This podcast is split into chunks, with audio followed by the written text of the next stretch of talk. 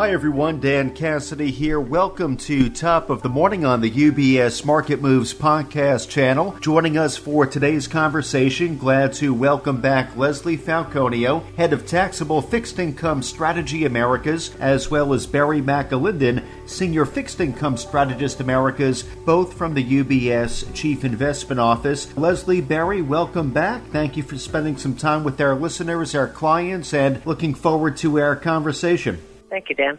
Thanks, Dan. You're both joining us to talk about the latest fixed income strategist publication. That title poses the question Have we seen the peaks? So, Barry, what issues do you consider when addressing this question and tying it into fixed income performance? Sure. So, the title Have We Seen the Peaks? Uh, we discussed it in the context of the Fed and the Fed uh, hawkishness as well as interest rates, uh, volatility, and on the credit side, uh, credit spreads, fundamentals, and ratings trends.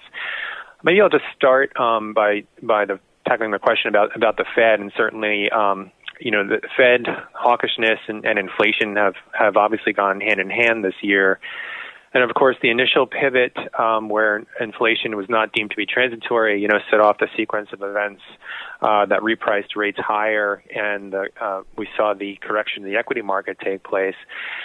And then it really um, hit a crescendo uh, in terms of what the market was expecting for Fed uh, tightening really in, in June, you know, after those those May and uh, June uh, CPI reports came in uh, hotter than expected, and we had some um, some uh, actions by global central banks as well um, that, that kind of fed off that narrative. Um, so, so going forward, though, obviously we had the, the July CPI print, uh, which you know saw the magnitude of the increase did did uh, dampen on the CPI and other measures of inflation. You know, have uh, showing signs of moderation. And you know the market seems to be looking through you know this Fed tightening cycle a bit. Um, perhaps it was um, you know the language in the July uh, statement that acknowledged you know that recent um, indicators of spending and production have softened. So just an acknowledgement of some softening in, in the economy. Um, at this point, though, you know, we've seen risk assets perform very well on the credit side and equity. So, um, you know, the question um, I think the, the market has to face is, you know, have, have we gone a bit too far uh, where financial conditions, you know, have, have loosened and maybe some of the work that the Fed has done, um, you know, is, is reversing itself. I think that'll be the key question going forward. But how the market responds, you know, to the, to the Fed, we think, you know, may have uh, already peaked. So, Leslie, to welcome you into the conversation, I know you've joined us many times here on the podcast this year to talk about rates. So, Leslie, can you elaborate? elaborate a bit on the Chief Investment Office's view on interest rates and the question of if we've already seen the peak there? Yeah, I mean, you know, when we think about it, whether or not we've we've already seen the peak, it's, it's been very tough in terms of the interest rate market this year, and, and Barry outlined some of the reasons why, and and what we've seen just in terms of the rhetoric and the transition of not only the Fed but you know global central banks. So we recognize that we've had this really large rise the first six months of the year, and as we've written, you know, last month and and, and our um, publication with the strategist, um, the site that we've outlined our outlook for the second half of the year, we discussed our, you know, reasons behind the fact that we believe the headwinds in total return due to rising interest rates were behind us. So with that said, you know, we still believe that three and a half percent we saw in June when the Fed sort of shocked the market by raising 75 basis points for the first time since the early 90s, you know, has, has been priced in. And our expectation is that more than likely we will not see that level this year. I mean, obviously we have a lot of data we have coming up for the next, you know, for the rest of the year, and particularly even from today to the next, you know, FOMC meeting in September, which is around the third week of September. But we pretty much think that we've seen the high in, in yields. So what does this mean in terms of positioning? You know, you know, it's interesting because when you think, when you look back to say like the, the third week of June, you know, rates have been kind of stuck in this range of like around two and a half to three percent the majority of the time. And, you know, our outlook in terms of where to add risk, in terms of add interest rate risk, would be closer to that 3% level. Our view remains that the 275 to 3 and a quarter will more, more than likely remain the bulk of the range for the remainder of the year. I'm not saying that you're not going to see, you know, a 250 or a 230 or even a, you know, 290 or, or, or a 330, for example. But I do think the bulk of the range is 275 to three and a quarter. So we want to add risk around that 3% level. And, and as we know, we have the minutes coming out tomorrow, There's, which is one thing I want to point out. And the second thing that I want to point out, which is important regarding interest rates, is the fact that quantitative tightening, right, or in September, they removed the caps. So what does this mean is that you will have balance sheet decline by 90 billion a month, 60 billion in treasuries, 30 billion in mortgage-backed securities, add supply to the marketplace. However, we do believe that the market is actually pricing this in. So we don't add duration below 3%. You want to go to around 3ish to add a little bit of interest rate risk. But we do think that high that we saw around that 3.5% will be the high of the year. Continuing with this theme, Barry, how about the peaks as it relates to credit spreads as well as credit fundamentals? Yeah, in credit, so we do think that credit fundamentals as well as the positive credit rating uh, trends uh, may have already peaked or, or they're at peak, whereas spreads, uh, credit spreads, you know, they did touch their year-to-date wides uh, in Ju- early July. That was 167 basis points for IG investment grade and 601 basis points for high yield. And they since, you know, tightened up pretty substantially down to 140 for investment grade and, and 426 for high yield. So it's been a pretty powerful rally um, that's occurred in spreads. Um, you know, when you just think about um, the context of um, declining business activity, though, uh, if you look at changes in the ISM manufacturing index, when that declines, uh, typically spreads widen out; they move inversely. Um, so, you know, just a, a slowing of the, of the economy and, and on the manufacturing side, business activity would point towards wider spread levels than we're at today. And then secondly, um, when when spreads do cross those thresholds that I mentioned, the 160 for investment grade and 600 for high yield, and and and Leslie uh, did did a lot of work on this. You know, historically, um, you see spreads continue to uh, move wider. It's pretty rare that spreads really don't uh, move move wider in those instances because it really indicates you know, a degree of market strain that that has to be be settled. More often than not, it's because you do have economic deterioration, uh, oftentimes recession, that cause spreads to peak at even wider levels.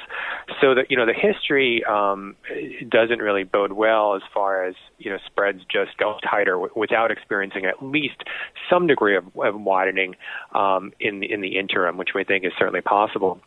And then just uh, quickly on on the fundamental side, obviously we've had a pretty uh, good uh, second quarter earnings season.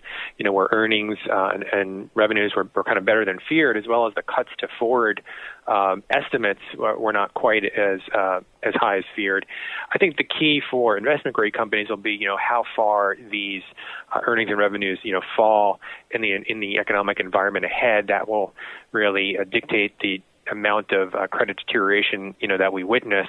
Um, you know, for high yield companies, obviously, uh, you would expect the, the default rate to uh, tick up a little bit.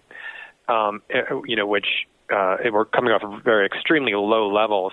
Um, but if, you know, if you have kind of a, a moderate, uh, you know, type of, of downturn in the economy, you know, maybe default rates don't rise to like the double digit levels that we've experienced, you know, in, in prior crises. Um, instead, you know, kind of that low mid single digit in terms of default. So, so that's why we think though, um, that overall fundamentals, um, are um, likely to uh, just deteriorate a bit from here.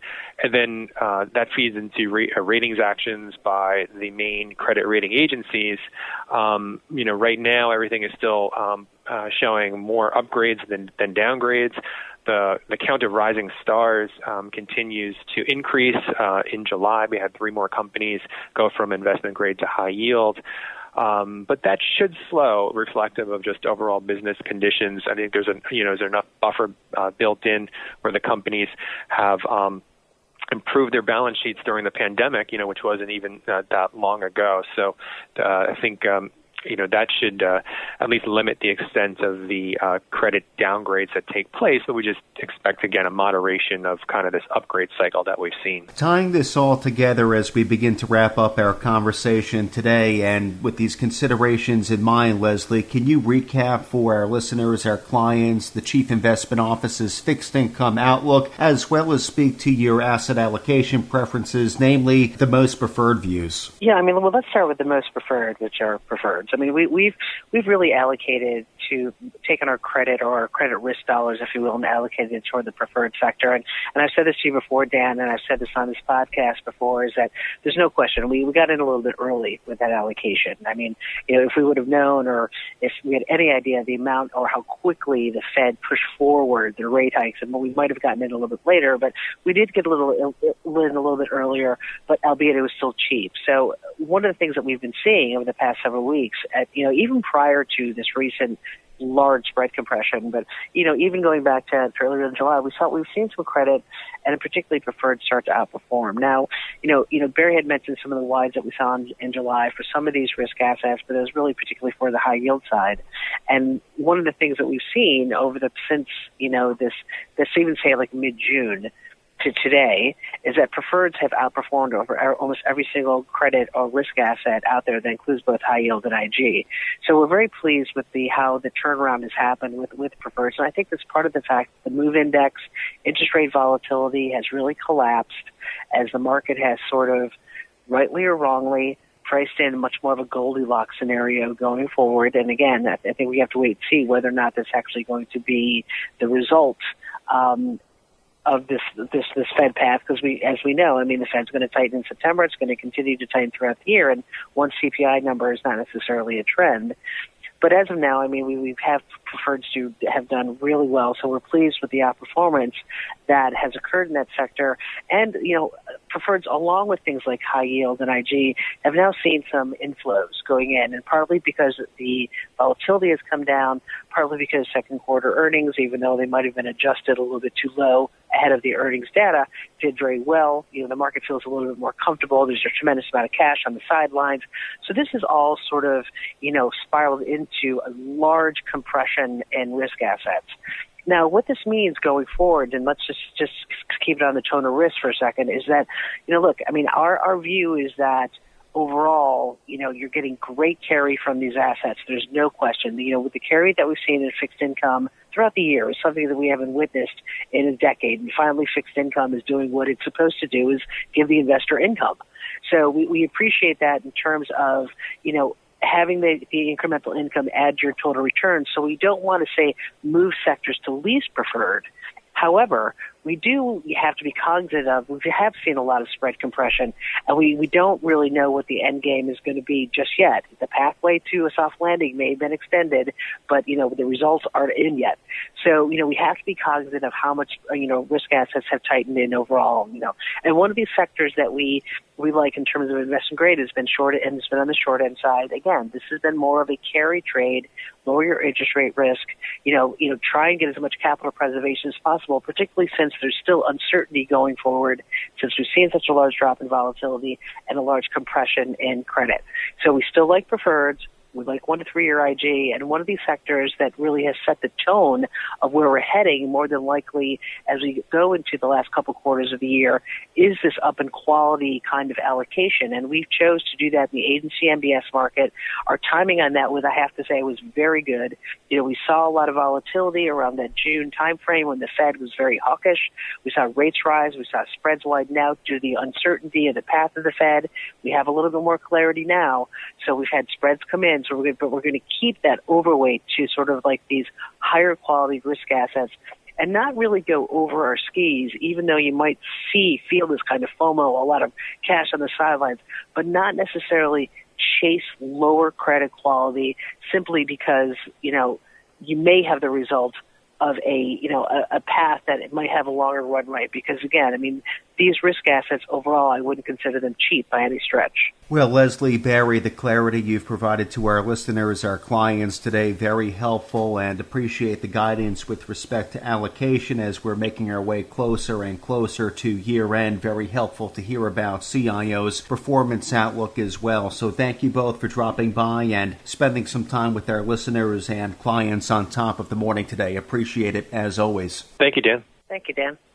UBS Chief Investment Office's investment views are prepared and published by the global wealth management business of UBS AG or its affiliate, UBS. This material has no regard to the specific investment objectives, financial situation, or particular needs of any specific recipient and is published for informational purposes only. As a firm providing wealth management services to clients globally, UBS AG and its subsidiaries offer both investment advisory services and brokerage services. Investment advisory services and brokerage services are separate and distinct, differ in material ways, and are governed by different laws and separate arrangements. In the USA, UBS Financial Services Inc. is a subsidiary of UBS AG and a member of FINRA SIPC. For information, please visit our website at ubs.com forward slash working with us. For a full legal disclaimer applicable to the independent investment investment views produced by UBS, please visit our website at ubs.com forward slash CIO dash disclaimer.